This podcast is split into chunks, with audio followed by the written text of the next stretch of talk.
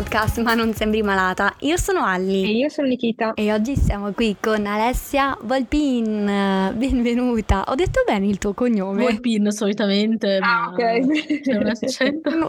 Cioè di solito faccio la prova prima di incominciare subito, eh, non te l'ho chiesto. Va bene, va bene, non vi preoccupate. Siamo contentissime che sei qui. Anche io molto molto contenta, è il mio primo podcast, quindi sono super emozionata ma super carica. Ci sentiamo onorate. Prima che racconti la tua storia, vorresti presentarti a chi sta ascoltando, magari dici quanti anni hai, da dove vieni, eh, che fai nella vita? Bene, benissimo, sì sì, allora mi presento. Allora appunto io sono Alessia, ho, ho quasi 33 anni, li farò a breve, diciamo tra un mesetto a maggio e sono di Torino. Uh, sono nata a Torino, vissuto, ho vissuto però mm, in, in, una valle vicino diciamo, alle montagne alle nostre splendide montagne del Piemonte, dove ho fatto tutto un po' l'iter scolastico della scuola dell'obbligo, poi ho avuto la fortuna di poter fare uh, un istituto d'arte uh, nella splendida Saluzzo e penso sia stata una delle scelte migliori della mia vita perché mi ha aperto un mondo uh, oltre che sull'arte ma anche su su tutto quello che riguarda proprio uh, l'aprire la mente, ecco, mettiamola così. Ho avuto una gran fortuna di avere docenti eh, fantastici che oramai non si trovano praticamente più, non me ne vogliono la maggior parte dei docenti, esatto. però ho avuto davvero una gran fortuna.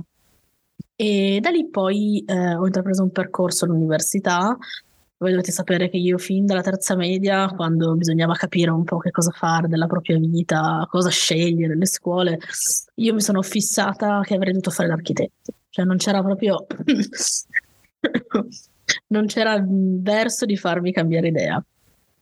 Di conseguenza, cosa faccio, cosa non faccio? Vado a fare geometra? No, è troppo noioso. Vado a fare l'Istituto d'arte con appunto l'indirizzo sul design industriale e per prepararmi un po' ad avvicinarmi ad Passo il test di architettura, eh, passo test di architettura e, e, quindi inizio diciamo il mio percorso. Come vedete più o meno è stato abbastanza lineare, io ho sempre avuto buona, una buona intuizione nelle mie scelte Finché però poi ehm, verso il, quando ho iniziato a fare l'università, poi c'è stato il primo intoppo e dopo spiegheremo il perché. Non faccio spoiler in questo, in questo momento.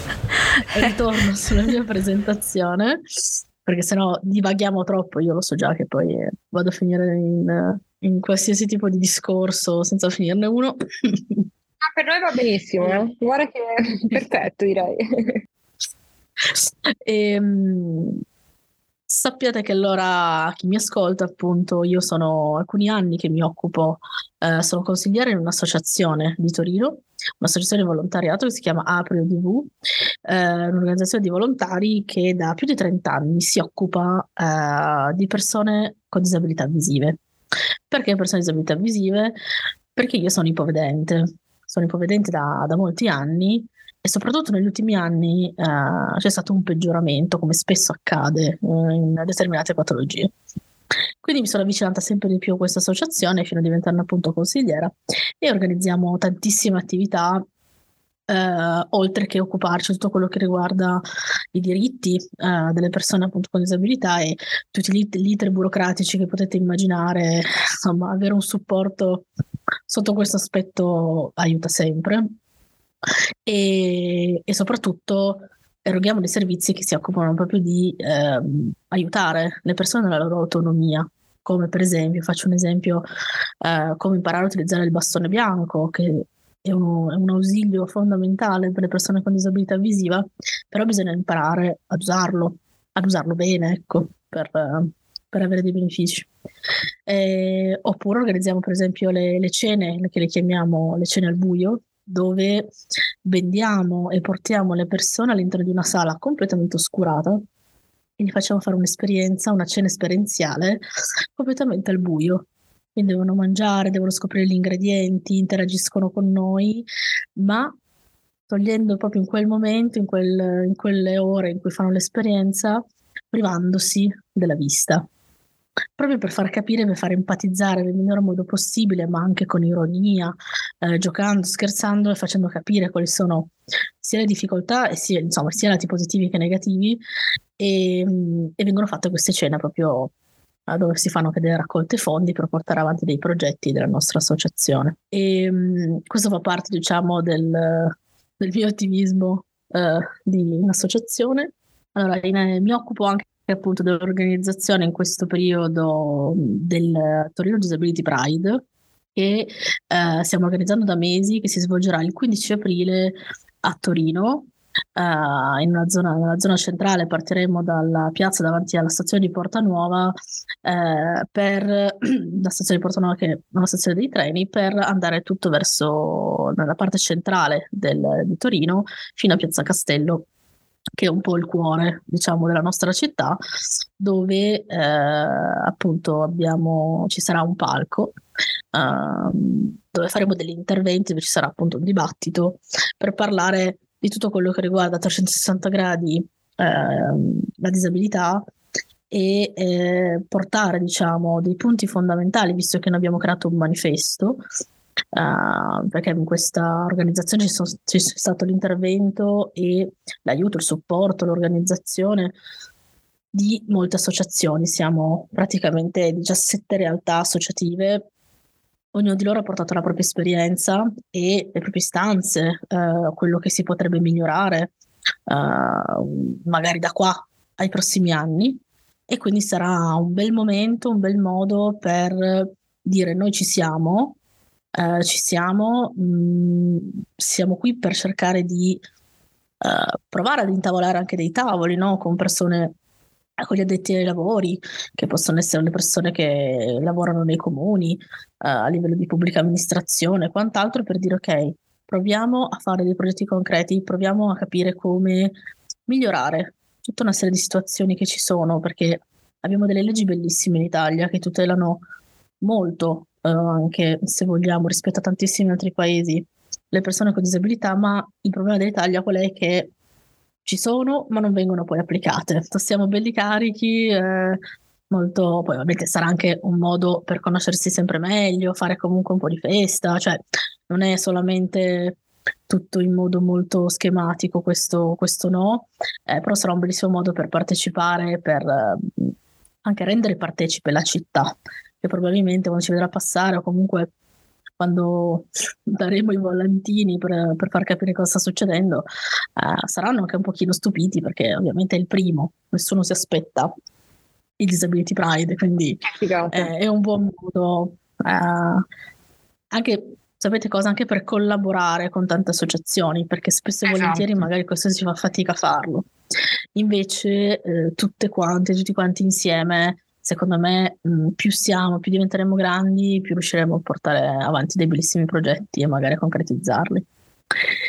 Ed infine, di ultimo, visto che stiamo, stiamo ancora continuando la mia presentazione, eh, sto, sono um, Diversity and Inclusion Specialist all'interno di un'azienda, di una startup che si chiama Accessiway.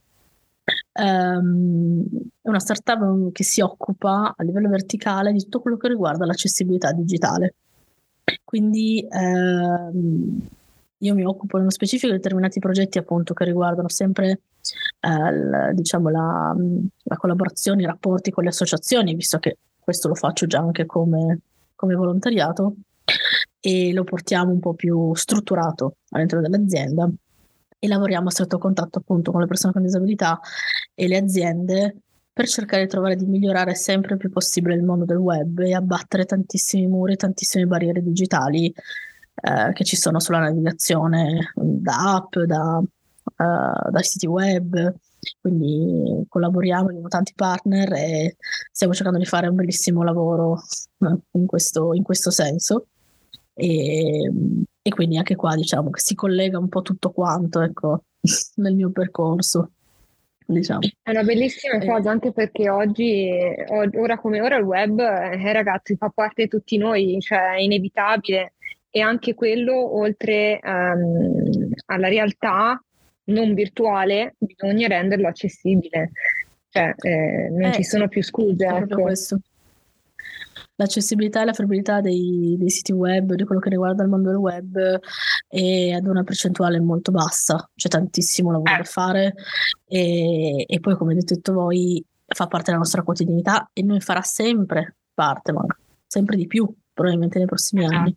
Quindi riuscire a dare quell'autonomia giusta eh, adeguata per tutti quanti, riuscire a fare le stesse cose eh, in autonomia è diciamo uno degli obiettivi di, di Accessiway e quindi sono molto contenta e orgogliosa di poter lavorare con loro. Bello, bello, tutto davvero bellissimo e grazie di cuore Alessia per uh, aver accettato uh, di essere qui con noi oggi e di parlarci di questi bellissimi progetti perché è davvero importante per tutti noi. E, um, tornando però, uh, perché poi me ne dimentico, al discorso dell'ipovisione, tante persone, ho notato parlando, non sanno la differenza tra non vedente e ipovedente. Qual è la differenza, sì, Alessia? Chiariamolo. Chiariamola una volta per tutte. Allora, senza andare troppo nel tecnico e parlando, diciamo, in un modo il più semplice possibile, eh, la persona cieca, appunto, come eh, possiamo immaginare, non vede praticamente nulla, se non in alcuni casi può esserci qualche caso di ombre o di cambi repentini di, diciamo, di, di, luce, se si accende magari la luce in una stanza o se sono proprio dei piccoli flash, non c'è niente di, niente di particolare, ecco. Eh, ma sono appunto alcuni casi, se no solitamente le persone appunto cieche non, non vedono nulla. Eh, le persone ipovedenti o anche cieche parziali, perché poi l'ipovisione ha diversi gradi, diciamo, mettiamola così. Quindi c'è un'ipovisione meno grave, un'ipovisione grave che poi può sfociare anche in una cecità parziale. Dipende molto dalla patologia e soprattutto dal campo visivo e dal residuo, dal residuo visivo che una persona ha. E, e c'è un detto che, che diciamo, diciamo tra noi ipovedenti, che ogni ipovedente vede a modo suo, con quel poco residuo visivo che ha, poco o medio che sia, ognuno di noi vede in modo differente nella maggior parte dei casi. Ci possono essere delle condizioni simili, eh, però può capitare che una persona sia più fotofobica, abbia bisogno di uh, un ambiente più scuro, uh, oppure per esempio, non lo so, avere una luminosità sui dispositivi uh, informatici come il computer e il telefono, una luminosità molto bassa.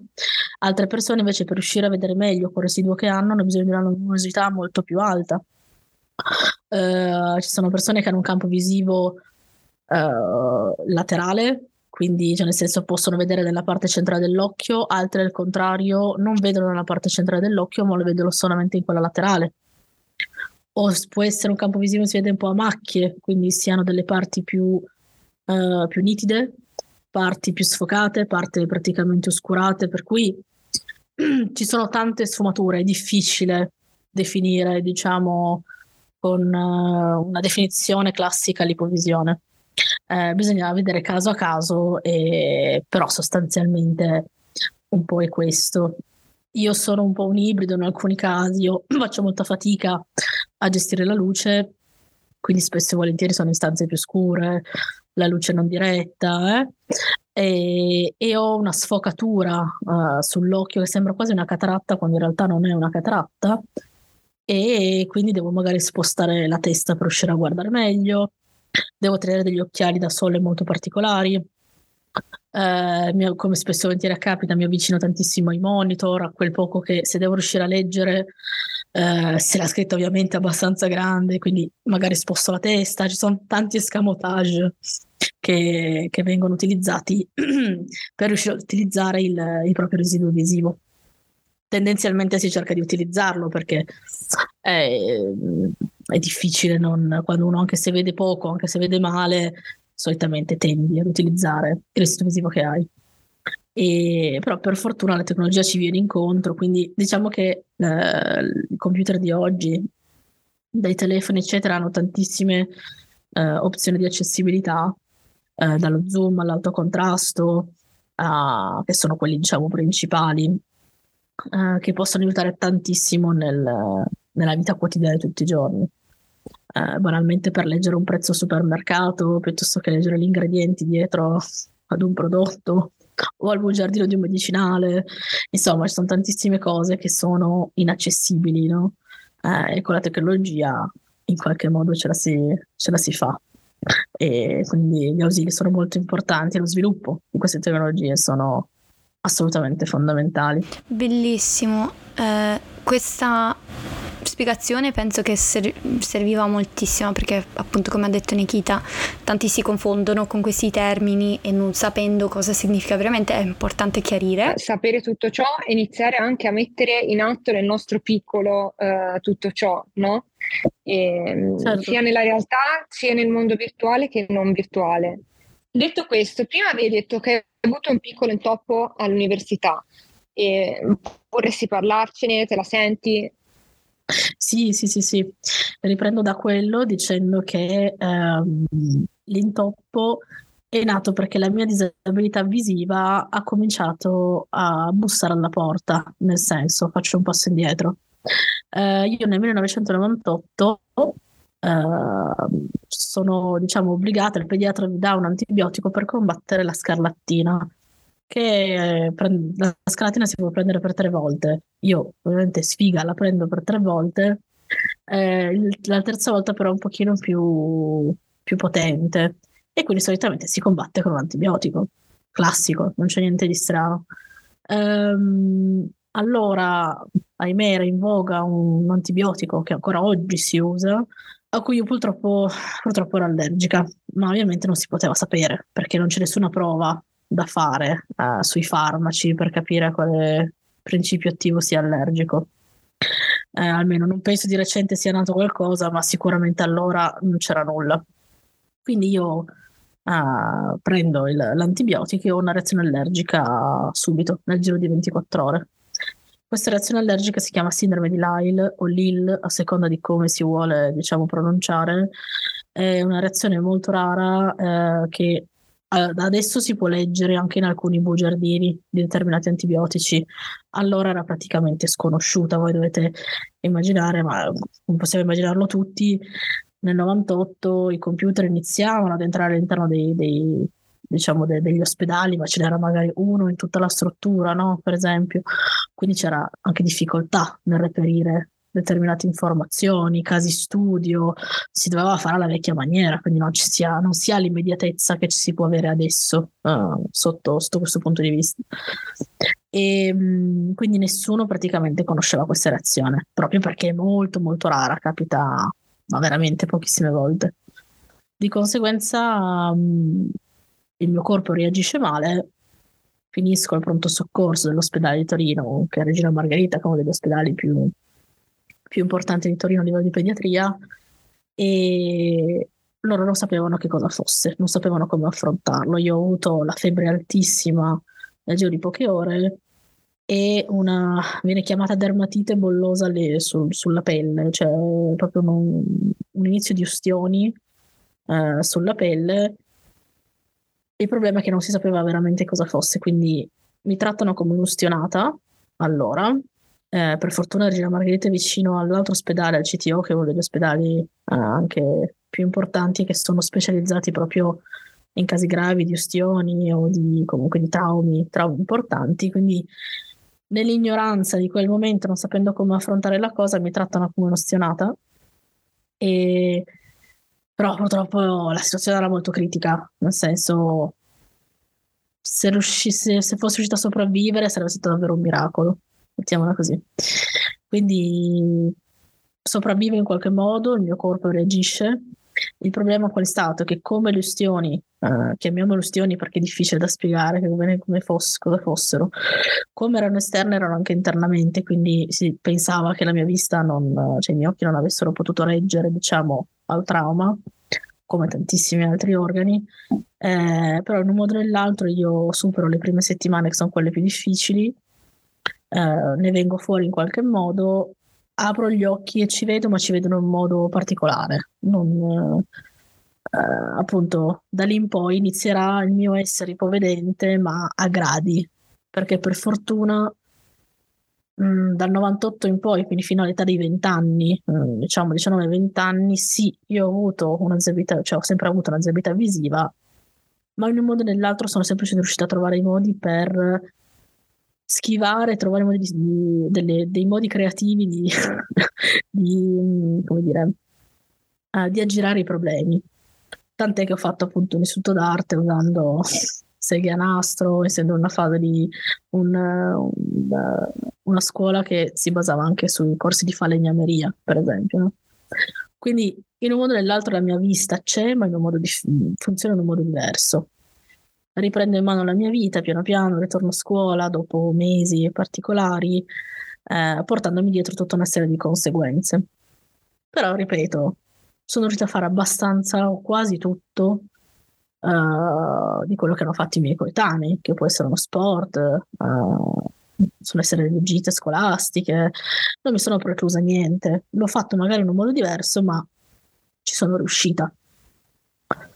E fino a che mi scontro con una realtà che è quella dell'università, dove ovviamente c'è un'attenzione diversa allo studente, dove architettura, potete immaginare, mh, fatta a computer dieci anni fa, sì, più o meno 10-12 anni fa, eravamo in una fase proprio dove eh, tutto il mondo della progettazione si stava post- trasportando, soprattutto in Italia, dal cartaceo al virtuale, al digitale, quindi l'AutoCAD si stava trasformando, insomma, una vera rivoluzione.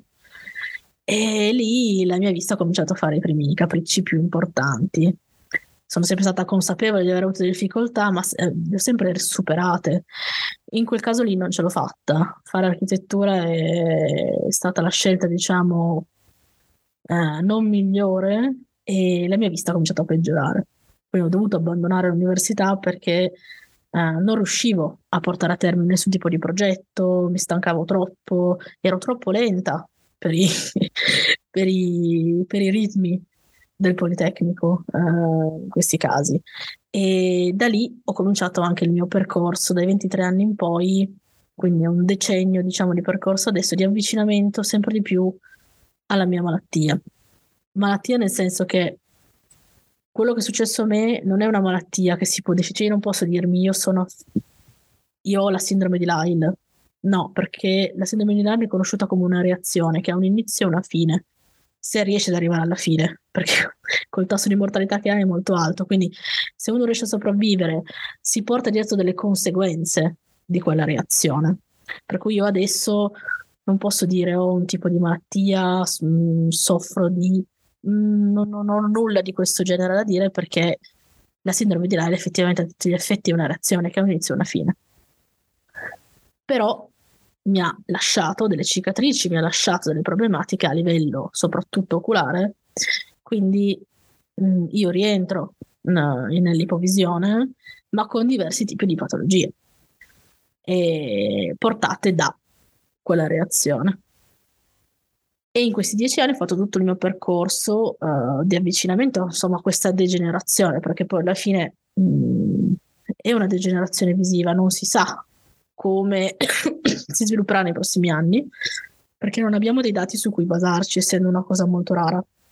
Ci sono altre patologie che hanno un iter, uh, si sa che iniziano in questo modo, proseguono negli anni successivi in un altro modo e alla fine si può arrivare alla cecità, come si può, ci si può fermare ad un'ipovisione grave, però c'è un iter, cioè si sa più o meno in alcuni casi a che cosa si va incontro. Tu sei senza iter. Esatto, e un iter quotidiano. Io potrei svegliarmi la mattina e non vederci più come continuare così fino a 90 anni. Si spera che oltre, però comunque, nel senso, non, um, non si può sapere, c'è proprio un grande punto interrogativo. E quindi allora l'intoppo che c'è all'università è stato proprio quello, doversi per forza confrontare a muso duro con una realtà che fino a quel momento uh, era stata come la vita di qualsiasi altro tipo di adolescente, cioè con delle difficoltà sì, ma che praticamente nessuno vedeva. Cioè se a volte non ero io a dire che potevo avere delle difficoltà, nessuno sospettava, mm, diciamo, uh, uh, o pensava ad una disabilità visiva di qualche genere. Quindi lì è stata la prima volta in cui ho dovuto veramente sedermi, fermarmi e dire ok, uh, devo riprendere in mano la mia vita, ma lo devo fare in un modo con una prospettiva completamente diversa rispetto a quello che ho fatto fino adesso. Perché oggettivamente andrò incontro delle difficoltà che mh, non potrò aggirare con il mio problem solving spiccato perché ci sono, le devo accettare e affrontare in un altro modo. E, e quindi da lì ho cambiato completamente prospettiva su tutto. L'università non è stato più il mio obiettivo, ho cominciato a lavorare in altre aziende, ho sviluppato altri tipi di progetti, ma ehm, ho, ho, abbandonato diciamo, un po' quel sogno, mettiamola così. Non è detto che prima o poi ci riprovi in un modo o nell'altro, magari non architettura, però mh, eh, non sono più riuscita a portare a termine quel progetto, mi è rimasto un po', un po lì. Però... E nel frattempo hai fatto altri progetti esatto. fantastici e stai portando avanti progetti fantastici, Alessia. Cioè, io ti faccio sì, i miei sì, complimenti sì, perché cioè, eh, lo stai facendo eh, per tutti noi ed è una cosa bellissima, è una cosa bellissima. Infatti, eh, penso che questo, questa storia si è fatto tante cose belle, però comunque questo sogno che hai dovuto, tra virgolette, abbandonare è comunque una cosa triste, frustrante ed è questa una storia che per me rappresenta benissimo vivere con una disabilità di qualsiasi tipo, che sì, riusciamo a fare tanto, però va bene essere tristi per quello che abbiamo mag- magari dovuto tralasciare per colpa della malattia o, il, o la diagnosi o la disabilità. Grazie per averlo condiviso poi con noi, perché penso che tanti possono vedersi in questa storia. Sì, sì, poi nelle università italiane eh, sappiamo un po' come eh, se si ha una disabilità eh, visiva e non, eh, è, è, spesso purtroppo un casino, un casino andare avanti con gli studi. Cioè io sento la maggior parte delle persone che eh, per forza deve, deve, abbandonare il percorso di studi. Perché? Perché eh, l'università eh, non viene incontro, diciamola così, in maniera educata, senza dire parolacce, io ci provo. eh, spesso non viene incontro, ci sono quei casi in cui viene incontro e casi però che sono tanti in cui non viene per nulla incontro, in cose che a parer mio dovrebbe venire, ecco come ad esempio anche la, l'accessibilità, eh, insomma. No, cioè, c'è da dire che sicuramente in questi anni si è portato l'attenzione su questo, eh, so, parlando sia di Politecnico di Torino che di università, ci sono degli uffici dedicati apposta eh, che fanno anche da tramite, danno dei servizi che fino, forse veramente, fino a po' di anni fa, anche una 10, 12, 15 anni fa, magari non erano così presenti, non era così scontato che ci fossero e quindi danno sicuramente tantissimo supporto. È ovvio che anche loro possono arrivare fino ad un certo punto, cioè la mia esperienza è comunque stata anche questa. Eh, alla fine ci si scontra con professori che a volte non capiscono, che non danno a disposizione del materiale di un certo tipo, il materiale stesso a volte fa fatica a essere accessibile, bisogna renderlo accessibile. Insomma, sono, c'è ancora tantissimo da lavorare anche qui, infatti, uh, sia a livello associativo che, che appunto soprattutto anche le associazioni danno supporto agli studenti, si cerca sempre di trovare un modo per dire guardate che si possono fare determinate cose, magari si può studiare in questo modo però è molto, è molto faticoso. Ci si scontra con una realtà che sicuramente è molto faticosa. Banalmente, la DAD, che è vero, è stata eh, necessaria per alcune cose, complicata per tantissime altre, perché sappiamo quali sono state le difficoltà, però avere a disposizione, soprattutto all'università, la possibilità di scegliere quando hai una disabilità. Um, di scegliere se andare a lezione o di poterla seguire magari da casa, perché in quella giornata non riesci a alzarti dal letto, fai fatica per qualsiasi cosa. Ah, nel mio caso, oggi sono state le giornate in cui sapevo che avrei fatto una fatica immensa a uscire di casa, a gestire la luce, a gestire il dolore, insomma, eh, tante, tante cose, però dovevo per forza andare, che fosse università, che fosse qualcos'altro, perché non si viene incontro a determinate esigenze e si fa fatica ancora adesso, nonostante ci sia stato il Covid, a far capire, diciamo, a far capire questa cosa. Poi, ripeto, mh, architettura adesso non dico che forse sarebbe più semplice per me, però con le tecnologie che si sono sviluppate eh, e con il residuo mio visivo, su alcune cose probabilmente riuscirei a essere più, più sul pezzo, però Eh, è ovvio che, come la maggior parte dei corsi di studio, hanno delle tempistiche e ti succhiano l'anima in alcune situazioni che eh, devi sì. capire se è una cosa che te la senti di fare, se te la puoi permettere di fare e di riuscire, anche se lavori, di riuscire a, a fare entrambe le cose. Si può fare, assolutamente si può fare. Eh, ognuno deve riuscire a capire un po' quali sono i propri obiettivi, le proprie priorità e, e scegliere di conseguenza. Ecco. Concordo pienamente, concordo pienamente. E davvero Alessia, grazie di cuore per essere stata con noi oggi. E anche perché hai dato ehm, eh, sicuramente consigli non utili di più eh, sì, anche a me ed Ellie perché eh, io ed Ellie siamo sempre in evoluzione no? Eh, quindi insomma ci proviamo.